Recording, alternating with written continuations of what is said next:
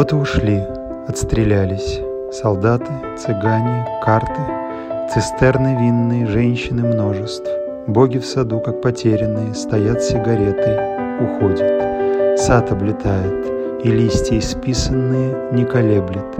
Что же ты ждешь, как столбы восходящего солнца? Солнце заходит и больше не озаботит магни луны и кипящее море, и не печалит ни прошлого губ и ни завтра. Книги уходят, быстро бегущий я скоро, все, что любил я в жизни, книги и ноги.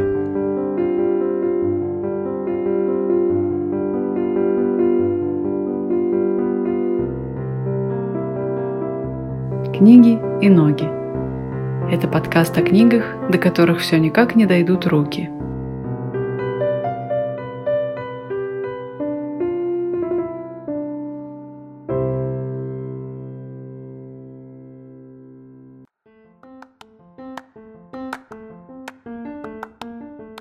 Добрый день, друзья! Это подкаст «Книги и ноги», и я Наташа Хигази, его автор и ведущая. По моим планам сегодня должен был выйти другой выпуск, но вмешались непредвиденные обстоятельства. А именно, на этой неделе я узнала, что у меня положительный результат теста на коронавирус. А дело было так. Как и многие люди, живущие в Москве, я получила смс и имейл от Департамента здравоохранения Москвы с приглашением пройти бесплатное и добровольное тестирование – Чувствовала себя я прекрасно, температура не поднималась, ничего не беспокоило. Карантин мы с мужем соблюдали строго и выходили не чаще двух раз в неделю за продуктами. Все остальное время находились дома. Я уже рассказывала в одном из выпусков подкаста о том, что у меня маленький ребенок, поэтому я подумала, что будет не лишним провериться. Результаты должны были прийти в электронную медицинскую карту не ранее, чем через три рабочих дня. Но уже через два дня мне позвонили по телефону и сообщили, что пришел положительный результат на ковид – уточнили адрес и сказали ждать врача. И действительно, скоро пришли два медицинских работника, заполнили документы, сфотографировали, взяли расписку о согласии на амбулаторное лечение, измерили температуру и пульс. Так что сейчас я дома. Хоть и не хвораю, как в рассказе Зощенко, но чаще, чем обычно, приходится прислушиваться к себе и подозревать всевозможные симптомы, так как ежедневно звонят с горячей линии и задают вопросы о моем самочувствии. Так как это подкаст о книгах, а не о моем здоровье, то я выбрала для сегодняшнего эпизода созвучный по теме рассказ Зощенко «История болезни». А в конце выпуска поделюсь еще некоторыми собственными открытиями и мыслями в сложившейся ситуации – это юмористический и ироничный рассказ, написанный в так хорошо всем известном и многими любимом стиле Зощенко. Однако, чтобы у слушателей не сложилось ошибочного мнения, я хочу на всякий случай обозначить, что отношусь к проблеме пандемии коронавируса исключительно серьезно, желаю всем крепкого здоровья и выражаю искреннюю глубокую благодарность всем врачам.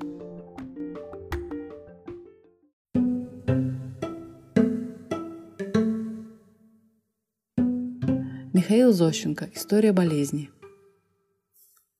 Откровенно говоря, я предпочитаю хворать дома.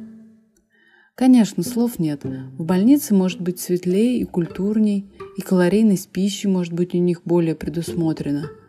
Но, как говорится, дома и солома едома. А в больницу меня привезли с брюшным тифом. Домашние думали этим облегчить мои неимоверные страдания. Но только этим они не достигли цели, поскольку мне попалась какая-то особенная больница – где мне не все понравилось. Все-таки только больного привезли, записывают его в книгу, и вдруг он читает на стене плакат «Выдача трупов от трех до четырех». Не знаю, как другие больные, но я прямо закачался на ногах, когда прочел это воззвание. Главное, у меня высокая температура, и вообще жизнь, может быть, еле теплится в моем организме. Может быть, она на волоске висит. И вдруг приходится читать такие слова – я сказал мужчине, который меня записывал. Что вы, говорю, товарищ фельдшер, такие пошлые надписи вывешиваете? Все-таки, говорю, больным не доставляет интереса это читать. Фельдшер, или как там его, Лекпом, удивился, что я ему так сказал, и говорит. Глядите, больной, и еле он ходит, и чуть у него пар изо рту не идет от жара. А тоже, говорит, наводит на все самокритику. Если, говорит, вы поправитесь, что вряд ли – Тогда и критикуйте. А не то мы действительно от трех до четырех выдадим вас в виде того, что тут написано. Вот тогда будете знать. Хотела я с этим лекпомом схлестнуться, но поскольку у меня была высокая температура, 39,8, то я с ним спорить не стал. Я только ему сказал, вот погоди, медицинская трубка, я поправлюсь, так ты мне ответишь за свое нахальство. Разве, говорю, можно больным такие речи слушать? Это, говорю, морально подкашивает их силы. Фельдшер удивился, что тяжело больной так свободно с ним объясняется, и сразу замял разговор. И тут сестричка подскочила. «Пойдемте, — говорит больной, — на обмывочный пункт». Но от этих слов меня тоже передернуло. Лучше бы, говорю, называли не обмывочный пункт, а ванна. Это, говорю, красивей и возвышает больного. И я говорю, не лошадь, чтобы меня обмывать. Медсестра говорит, даром, что больной, а тоже, говорит, замечает всякие тонкости. Наверное, говорит, вы не выздоровите, что во все нос суете.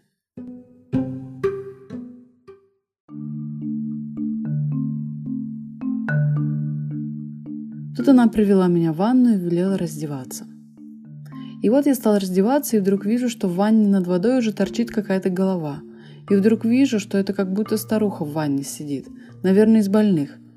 Я говорю сестре, куда же вы меня собаки привели? В дамскую ванну? Тут, говорю, уже кто-то купается. Сестра говорит, да это тут одна больная старуха сидит. Вы на нее не обращайте внимания. У нее высокая температура, и она ни на что не реагирует.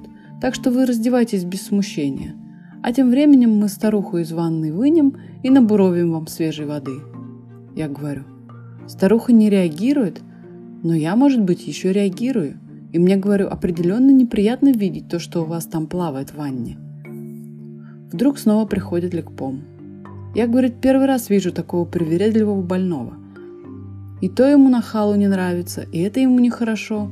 Умирающая старуха купается, и то он претензию выражает – а у нее может быть около 40 температуры, и она ничего в расчет не принимает и все видит, как сквозь сито. И уж во всяком случае ваш вид не задержит ее в этом мире лишних пять минут. Нет, говорит, я больше люблю, когда к нам больные поступают в бессознательном состоянии. По крайней мере, тогда им все по вкусу, все мы недовольны и не вступают с нами в научное пререкание. Тут купающаяся старуха подает голос. «Вынимаете, — говорит, — меня из воды, или говорит, я сама сейчас выйду и всех тут вас распатроню. Тут они занялись старухой, и мне велели раздеваться.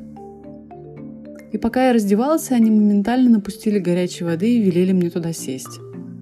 И зная мой характер, они уже не стали со мной спорить и старались во всем поддакивать. Только после купания они дали мне огромное, не по моему росту белье. Я думал, что они нарочно от злобы подбросили мне такой комплект не по мерке.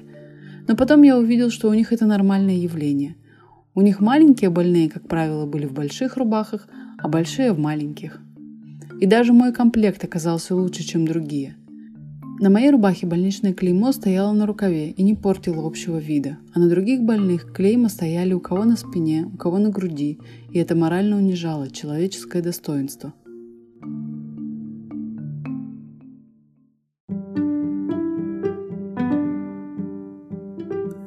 Положили меня в небольшую палату, где лежало около 30 разного сорта больных. И некоторые, видать, были тяжело больные, а некоторые, наоборот, поправлялись. Некоторые свистели, другие играли в пешки. Третьи шлялись по палатам и по складам читали, чего написано над изголовьем. Я говорю сестрице, может быть, я попала в больницу для душевнобольных? Так вы так и скажите. Я говорю, каждый год в больницах лежу и никогда ничего подобного не видел. Всюду тишина и порядок, а у вас что базар? Так говорит. Может быть, вас прикажете положить в отдельную палату и приставить к вам часового, чтобы он от вас мух и блох отгонял? Я поднял крик, чтобы пришел главный врач, но вместо него вдруг пришел этот самый фельдшер. А я был в ослабленном состоянии. И при виде его я окончательно потерял свое сознание. Только очнулся я, наверное, так думаю, дня через три. Сестричка говорит мне – ну, говорит, у вас прямо двужильный организм. Вы, говорит, сквозь все испытания прошли. И даже мы вас случайно положили около открытого окна, и то вы неожиданно стали поправляться. И теперь, говорит, если вы не заразитесь от своих соседних больных, то, говорит, вас можно будет чистосердечно поздравить с выздоровлением.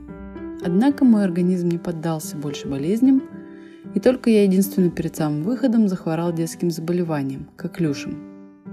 Сестричка говорит, наверное, вы подхватили эту заразу из соседнего флигеля. Там у нас детское отделение, и вы, наверное, неосторожно покушали из прибора, на котором ел коклюшный ребенок. Вот через это вы и прихворнули.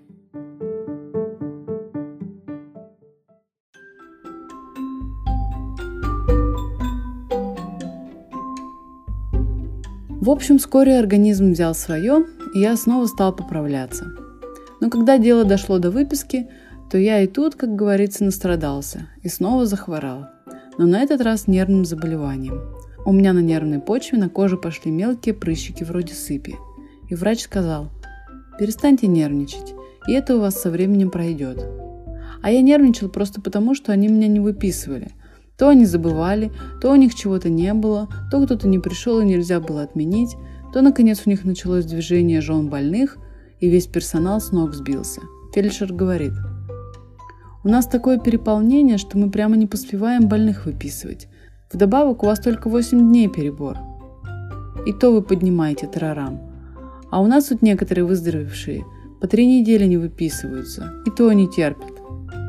Но вскоре они меня выписали, и я вернулся домой. Супруга говорит, «Знаешь, Петя, неделю назад мы думали, что ты отправился в загробный мир, поскольку из больницы пришло извещение, в котором говорится, по получении всего срочно явитесь за телом вашего мужа». Оказывается, моя супруга побежала в больницу, но там извинились за ошибку, которая у них произошла в бухгалтерии. Это у них скончался кто-то другой, а они почему-то подумали на меня – хотя я к тому времени был здоров и только меня на нервной почве закидало прыщами. В общем, мне почему-то стало неприятно от этого происшествия, и я хотел побежать в больницу, чтобы с кем-нибудь там поброниться. Но как вспомнил, что у них там бывает, так знаете, и не пошел. И теперь хвораю дома.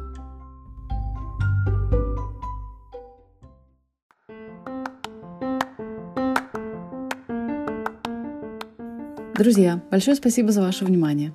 Возвращаясь к своей ситуации, я хочу отметить, что услышав результат анализа по телефону, я не усомнилась в его правдивости. Однако спустя некоторое время меня начали одолевать сомнения, так как результаты должны были прийти в личный кабинет, а там было пусто. И я чувствовала себя прекрасно, и вообще было неясно, откуда взяться вирусу, если мы никуда, кроме магазина, не выходили. Пользовались масками и перчатками. Но, видимо, этих мер защиты было недостаточно в нашем случае. Я вбила номер телефона, с которого звонили в поисковике, и вышло много ссылок на то, что именно с этого номера звонят мошенники.